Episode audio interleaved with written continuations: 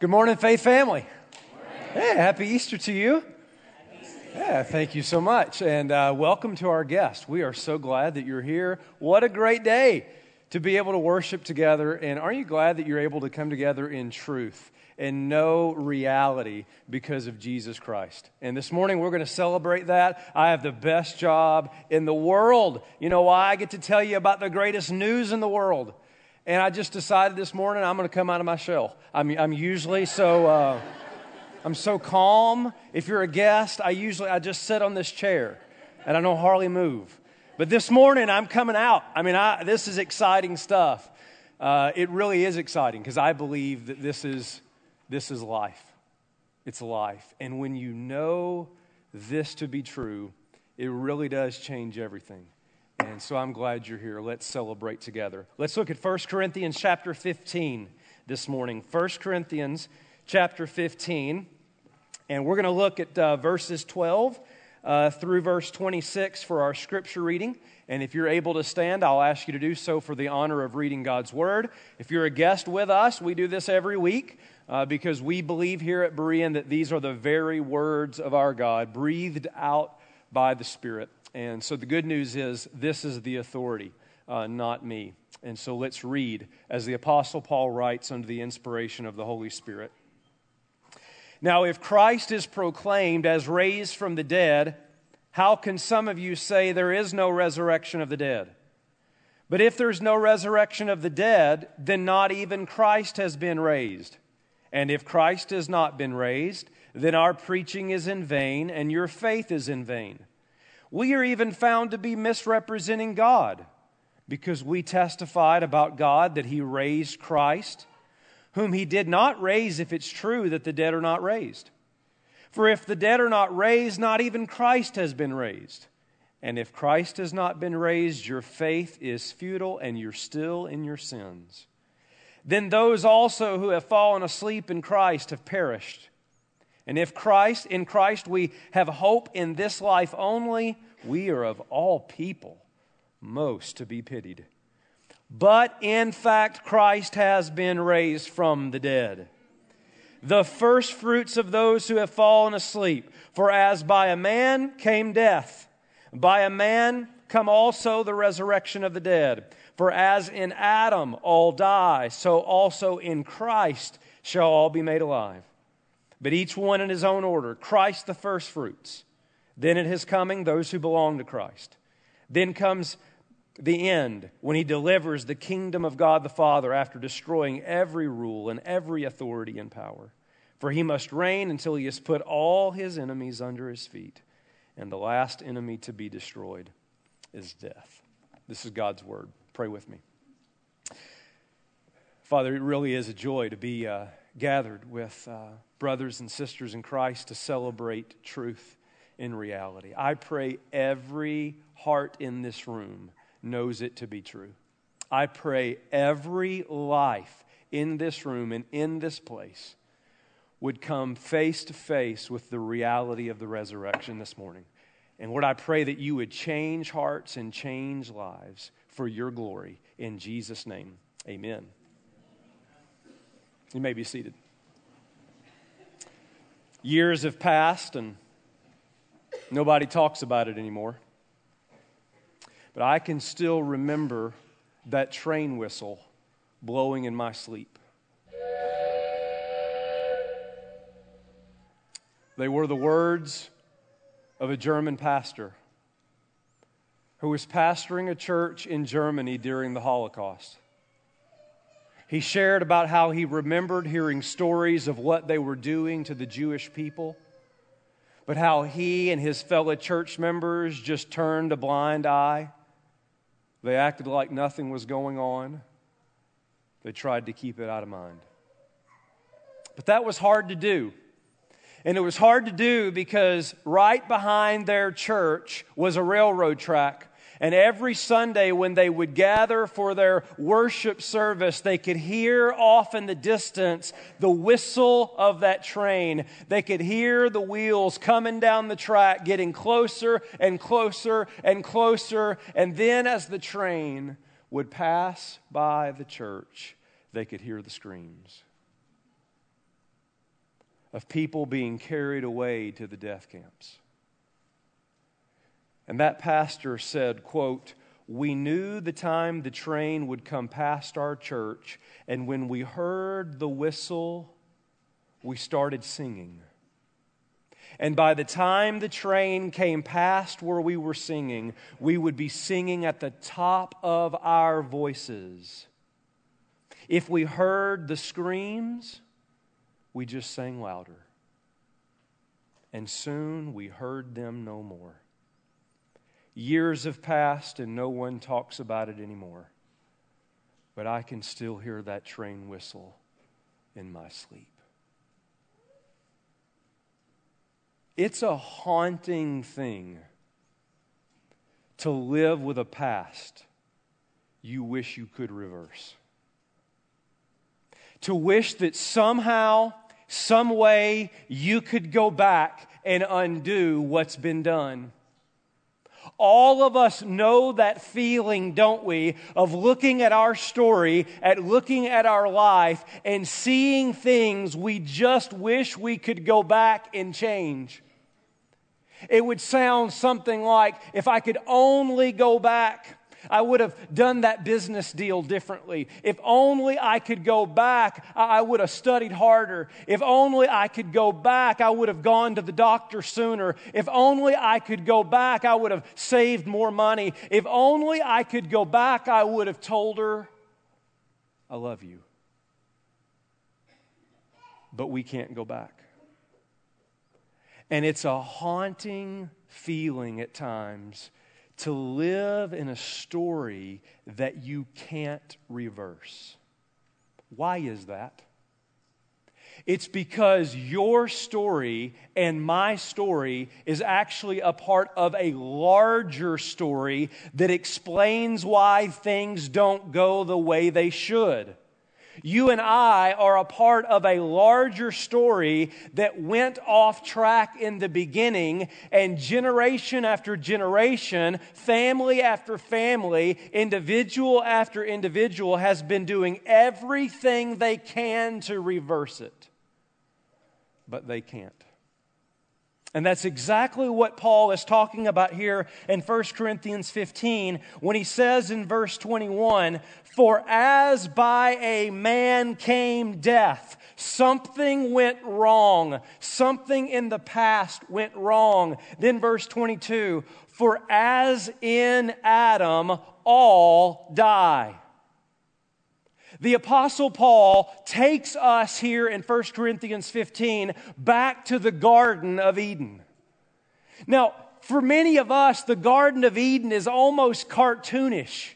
You know, it's, we think of snakes and apples and appropriately placed leaves to make it suitable for children. But the Garden of Eden's not a cartoon. It, it, it's not a children's story. Dear friend, what happened in the Garden of Eden in that tragic moment has real implications for your life and the world in which you live. You see, the Bible says that God created humanity. God created Adam and Eve in his image. Good, very good, honorable, valuable. God created Adam and Eve to be in relationship with Him, that He would be their God. They would be His people. God, because He's just that kind of gracious God, provided abundantly for them. They had everything you could possibly imagine. Think about this you have a man, you have a woman, they ain't got any clothes on. They're in a beautiful garden with an all you can eat buffet, and God commanding them, be fruitful and multiply. And all the men said, Amen, right? Yeah. Preach, preacher. It was awesome. Man, it was, it was a beautiful rhythm. The rhythm between God and man, the rhythm between man and wife, the rhythm be, between mankind and the created order. It, it was like a, a dance that was perfectly on step, a, a band that was perfectly in harmony, a picture where every stroke was perfect. And built into this rhythm of creation was this rhythm of obedience because finding your joy in God isn't just about knowing Him, it isn't just about receiving gifts from Him. It's about having this faithful, obedient relationship with Him. You know this, don't you, as parents? There's beauty in obedience. There's something beautiful about that. And so God put this tree, the knowledge of good and evil, not as some killjoy, but as this total rhythm, perfect rhythm, a rhythm of obedience. And He said, If you eat of that, you will surely die. And Adam and Eve saw that it was good and they did what was right in their own eyes, and they assumed, you know what, I think we can live life better than the creator of life commanded. And they ate, and in that moment, the beautiful rhythm was fractured. The picture was torn. This dance became like a white guy at his, you know, high school reunion. Like, dude, seriously, it's way out of step. I mean, the, all of a sudden, the whole band is out of tune. This beautiful rhythm is broken, and now pleasure is mixed with pain, and relationships are filled with strife, and work, which was good, is now frustrating, and life now faces death. And most tragic of all, this beautiful union with God is shattered. And you know it to be true. There comes a point in life you got to stop, and I'm hoping that'll be today, and start answering some of life's biggest questions. You know this to be true. And you know why I know you know this to be true? Because you're reminded of it every time you go to a funeral. You see it every time you look at the animal kingdom as they devour one another. You see this, parents, in your children as they are naturally selfish. I love that pic, by the way. You see this in the aging process. You, you watch the news and you see acts of terrorism. You have slow internet speeds. I don't know that that's part of it, but and we, of all people, know this to be true because the biggest sign of the curse has to be Minnesota winters. Amen? Yeah. You know that's true. Come on, you know that's true. You see, here's the point, friends. Let's be honest. When you look past vacations and graduations, you know deep down there's something wrong that this life in this world, with all the many good things it has to offer, is broken. And one of the reasons we know that's true is because in our efforts to try to solve these problems, what we're saying is if only we could reverse it. If only we could reverse it. And you say, but what does this have to do with me? I'm glad you asked that question because Romans 5:12 says, Therefore, just as sin came into the world through one man, and death through sin, so death spread to all men because all sinned. As the head goes, so goes the body. As dogs give birth to dogs, birds give birth to birds, when Adam and Eve fell, the whole human race would give birth to this family line of sin and death, meaning you and I were born into not only a broken world, but we were born into sin whereby we sinned. And it separated us from God. And there's nothing you can do to escape it. It's why Paul says, In Adam all die. You have likely heard of the name Harry Houdini, the great escape artist, a man who they would seal in coffins, they would lock up in chains, they would put in high security prisons, and it seemed like every time he was able to escape. Before he died, he was talking with his wife, and he said, You know what? If there's a way to escape death, I'll be able to find it. And I'll make contact with you one year after I die. Harry Houdini's wife put a candle, a light underneath his picture. And 10 years after he died, she turned it out. Because Houdini had found a situation that even he could not escape, and neither can we. If only I could reverse my story. Paul says, listen, we were created in the garden for fellowship with God, and it was good. It was very good. But one man took us from a garden to a grave. Is there any hope? How do we turn this around? I got great news for you, and I'm going to give you a little hint. It's Easter. It's why you're here. What does then Paul say, verse 20? But in fact, Christ has been raised from the dead, the first fruits of those who have fallen asleep. For as by a man came death, but then notice this by a man came also the resurrection of the dead. For as in Adam all died, so also in Christ shall all be made alive. Here's the really awesome truth, the great news this morning. It's why I can't contain myself, is because this story of birth, death, birth, death, birth, death, birth, death, God came into that story. God took on flesh in the person of Jesus Christ. He was born of a virgin. Why? Have you ever thought about that? To avoid Adam's seed, whereby he was not, unlike you and I, born into sin. And what did he do? He did what Adam did not do in the garden. He lived a perfectly obedient life to the Father. And then what did he do? On a Friday afternoon, right outside of Jerusalem, he placed himself under the curse of death. It's why Paul says in Galatians chapter 3, verse 13, Christ redeemed us from the curse by becoming a curse for us. As it is written, Cursed is everyone who is hanged on a tree. Friends, look right here.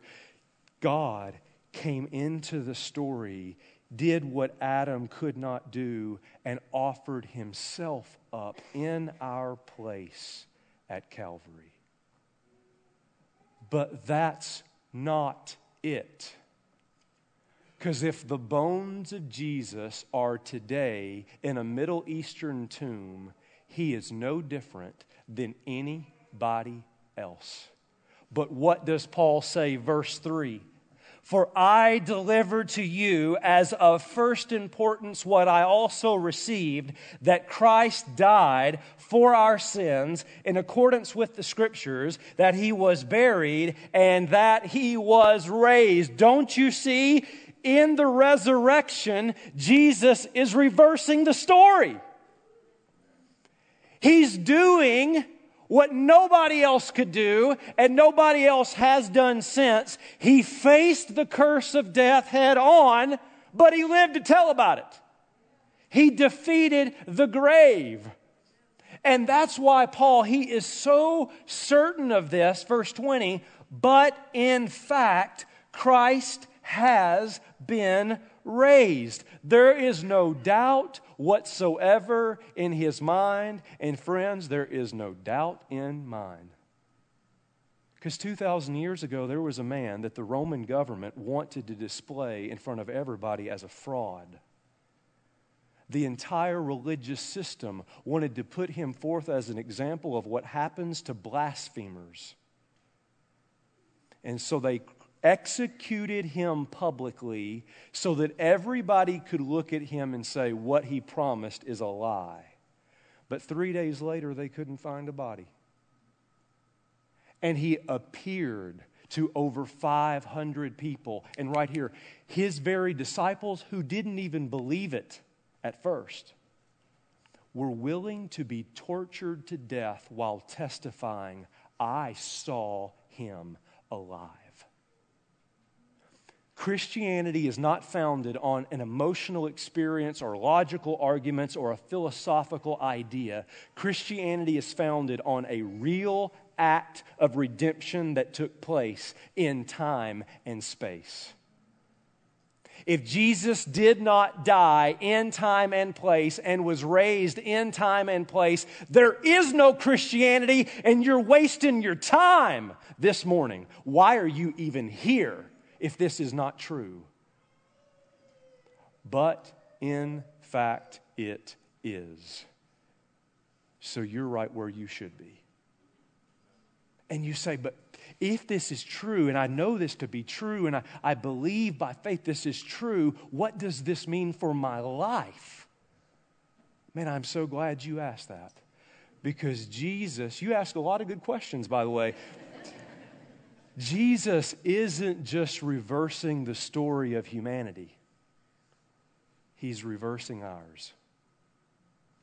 You see, Paul here uses this word first fruits. And if you know anything about harvesting, you know it's the, it's the foreshadowing of the harvest to come. The full harvest isn't here yet. In fact, Paul goes on to say, as we read a few moments ago, that a day is coming, he'll put all enemies under his feet. But even now, we start to see, because of the risen Savior, because of the resurrection, we start seeing signs of this. And it has everything to do with your story right here. If you know Jesus by faith, you know what? I got to believe you know whether or not that's true of you. Like, I have to believe that you know whether this is a religious game for you today or whether or not this is real. If it is real, if you know Jesus, He is reversing your identity. Notice verse 17. And if Christ has been raised, your faith is futile. And then notice this phrase you are still in your sins. Right here, this is where it gets really awesome. If you're in this line, if you're in this family, if you're still in Adam or outside of Christ, you don't know Jesus as your Savior, this is your identity according to the Bible, not according to me. You are standing before God right now, condemned because of your sin, isolated and separated. But the good news, woohoo, the good news of Easter, come on, is in Christ, you're not still in your sins. He has taken your past, He has taken your story, and He has wiped it white as snow. If you're here, yeah, we can clap for that. That's I'm going to run around while you clap, all right? Man, if you're here, your identity is condemnation. If you're here, he's reversed your story because there is now no condemnation for those who are in Christ Jesus. He's turned your story around. Donald Barnhouse tells about an American soldier that was captured in the Latin American War, and he was brought before a firing squad and, and about to be killed. They, they had raised their guns and they were just about to fire when a general runs in with an American flag. And he takes the American flag and he puts it around the soldier. And he says, Do you know who you're about to kill? This man is an American soldier. If you kill him, you will bring on the wrath of the United States. And the man was spared. You see, left to himself, he was condemned to death. But once it was discovered he belonged to somebody else, once it was discovered that his identity was in something greater than himself, he found life. And I want to offer you this morning something greater than being wrapped in the red, white, and blue.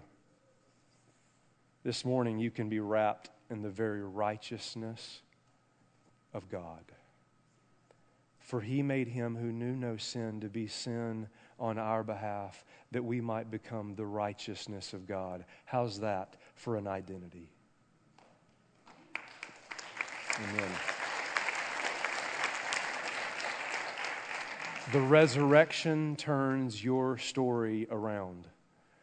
But I ain't done yet. We're just getting warmed up. All right, come on. You're the last service. I can go all day. All right, here we go. Man, it ain't just about reversing your identity, it's also about reversing your eternity. Look at verse 18. Then those also who have fallen asleep in Christ have perished. He talks about this idea of eternity and about those who've gone on before if the resurrection's not true. Here's the point is if you're here, if you're in this line, if you're in this family, if you're outside Christ, you don't have a relationship with him, be honest, we got to be real. I'm going to be straight with you. Your eternity is separation from God the very presence of which your heart, whether you know it or not, longs to be in, you will be separated forever. Come on. But if the good news of Easter is if you're in Christ, you have the promise of eternity with God. You will not perish. You'll have everlasting life. You know how I know? Uh, let's just take Jesus' word for it. I go to prepare a place for you that where I am, you may also be. Man, isn't that awesome? We're not afraid of death. If you know this to be true in your life, you're not afraid of death. It doesn't mean that you will not die if Jesus does not return, but it means death won't keep you from God. Cancer, car accidents, brain tumors, will not have the last word, Christian. Jesus has already had the last word when he walked out of a grave. Don't listen, don't you see the resurrection starts changing our story? It changes our, our identity. We're no longer in our sins. It changes our eternity because we have the promise of eternal life with God. But it also reverses our mentality. Look at verse 19. If in Christ we have hope in this life only, we are of all people most to be pitied. In other words, if you're here and you're outside of Christ, I'm going to be straight with you. This life is the best you got. It's the best you got. But the good news of Easter is if you know Jesus, if you're in Christ, if you believe in the resurrected Savior, He doesn't just give you this life, He gives you abundant life. For I have come that you might have, and have life and life what? Abundantly.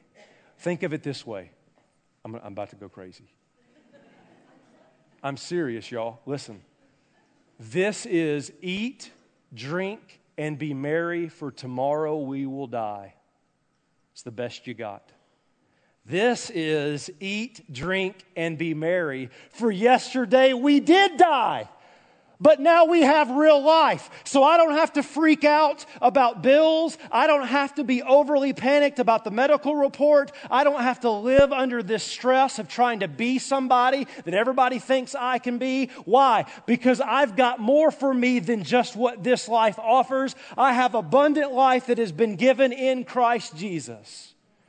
And no matter what happens to me in this life, my hope isn't dead because my hope walked out of a grave. God is with me through it all, and He is preparing something for me that, as good as this life is, it won't even hold a candle. Do you see how that changes your mentality? It gives you a whole different outlook on life. That it's not, I'm going to live 80 years and build an empire to, empire to me and watch it all crumble when I die. That's sad. If that's all you've got, that's sad.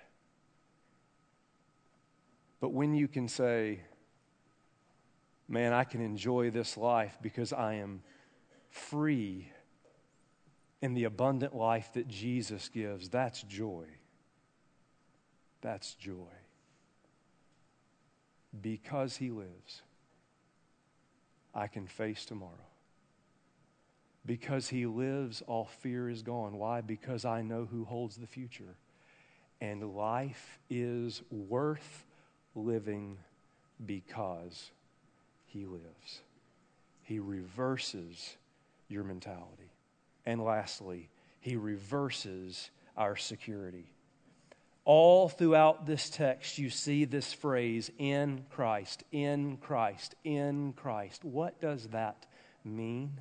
In a very simple way, what does that mean? What is it that being in Christ, like finding my security in Him, what does that mean? Here it is, all eyes right here. If you're here and you are outside of Christ, you are in this family line, the best you have is hoping that you'll be good enough. That's your security. I'm going to stand before God one day and said, "Well, I helped an old lady. I gave to charity. Is that enough? Not a chance. Because you can't reverse your story.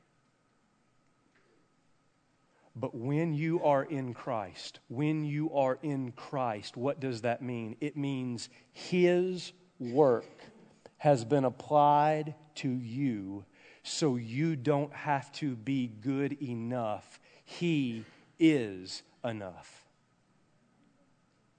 And when your security is in that, then, then you are able to have a peace that passes all understanding. Do you really think you can reverse your story? Only the resurrection can do that. So this morning, I plead with you for the most clear moment of honesty you've ever had in your life. You're either in this family or this family. Period. There is no middle ground. Everyone in this room, everybody in this building this morning is either in their sin, separated from God, without hope of eternity with God, hoping they can be good enough. Or you are in Christ. You have admitted your sin. You've put your faith in Him. You have surrendered your life to Him to follow Him, and you have received a new identity. You have received a hope that will not pass away, and you know that His work is sufficient forever. So, where is your story headed? This morning, do you need Jesus to turn your story around? You say, Pastor, you don't, you don't even know. My story is impossible. If you only knew what was in my life, if you only knew my past, you would know it is impossible to turn this around. Oh, really? Can I just remind you of a Friday afternoon and an all day Saturday, and for a few moments on Sunday morning when the story of Jesus looked impossible as well? And on Sunday morning, arms that had not moved in three days started to twitch. A heart that hadn't pumped blood for three days started beating. Eyes that had been scabbed over by blood for three days on Sunday morning were wide open. And a man whose story they said was over walked out of a grave so that I could stand before you today based on the authority of God's word and say, there is not a story in this room that is impossible to turn around. But not now, Pastor. Not right now. We'll take it from a German pastor who knew he should have done something but ignored it that it is a haunting thing to live with a past you wish you could go back and reverse. To one day not hear the blowing of a train whistle, but to hear the blowing of a trumpet sounding, and knowing in that day you should have done something, but you didn't. I'm telling you, whoever you are, whatever your past, one man may have taken us from a garden to a grave, But this morning, Jesus Christ can take us from a grave back to the garden. Let's pray. Every head is bowed, every eye closed. This morning is the moment of honesty. Where is your story headed? Some of you this morning, with every head bowed and every eye closed, would say, Pastor, if I was honest, I do not know Jesus as my Savior. The direction of my life is and has always been running in opposition. This morning, Jesus, would you come and turn my life around? If that's you, I want to ask you right where you're seated, with your head bowed and eyes closed, if you would confess in your heart, confess in your mind your sin to God. God, I know that I have sinned against you. Would you, in your heart and in your mind, put your faith in what Jesus did on the cross and through the empty tomb? I believe that. Would you surrender your life today and say, God, come turn it around? The Bible says if you confess with your mouth that Jesus is Lord and believe in your heart God raised him from the dead, you will be saved. Is that you? Did you pray that? Others of you, maybe you are a Christian, but your life has been going in the wrong direction. And this morning, your prayer is God, I repent. I turn. By your grace, turn me around. Father, whatever you're doing, I pray that your Spirit is making it clear in our hearts how Jesus and only Jesus changes everything in life. May every heart in this room, may every life in this room know him this morning we pray. In Jesus' name, amen.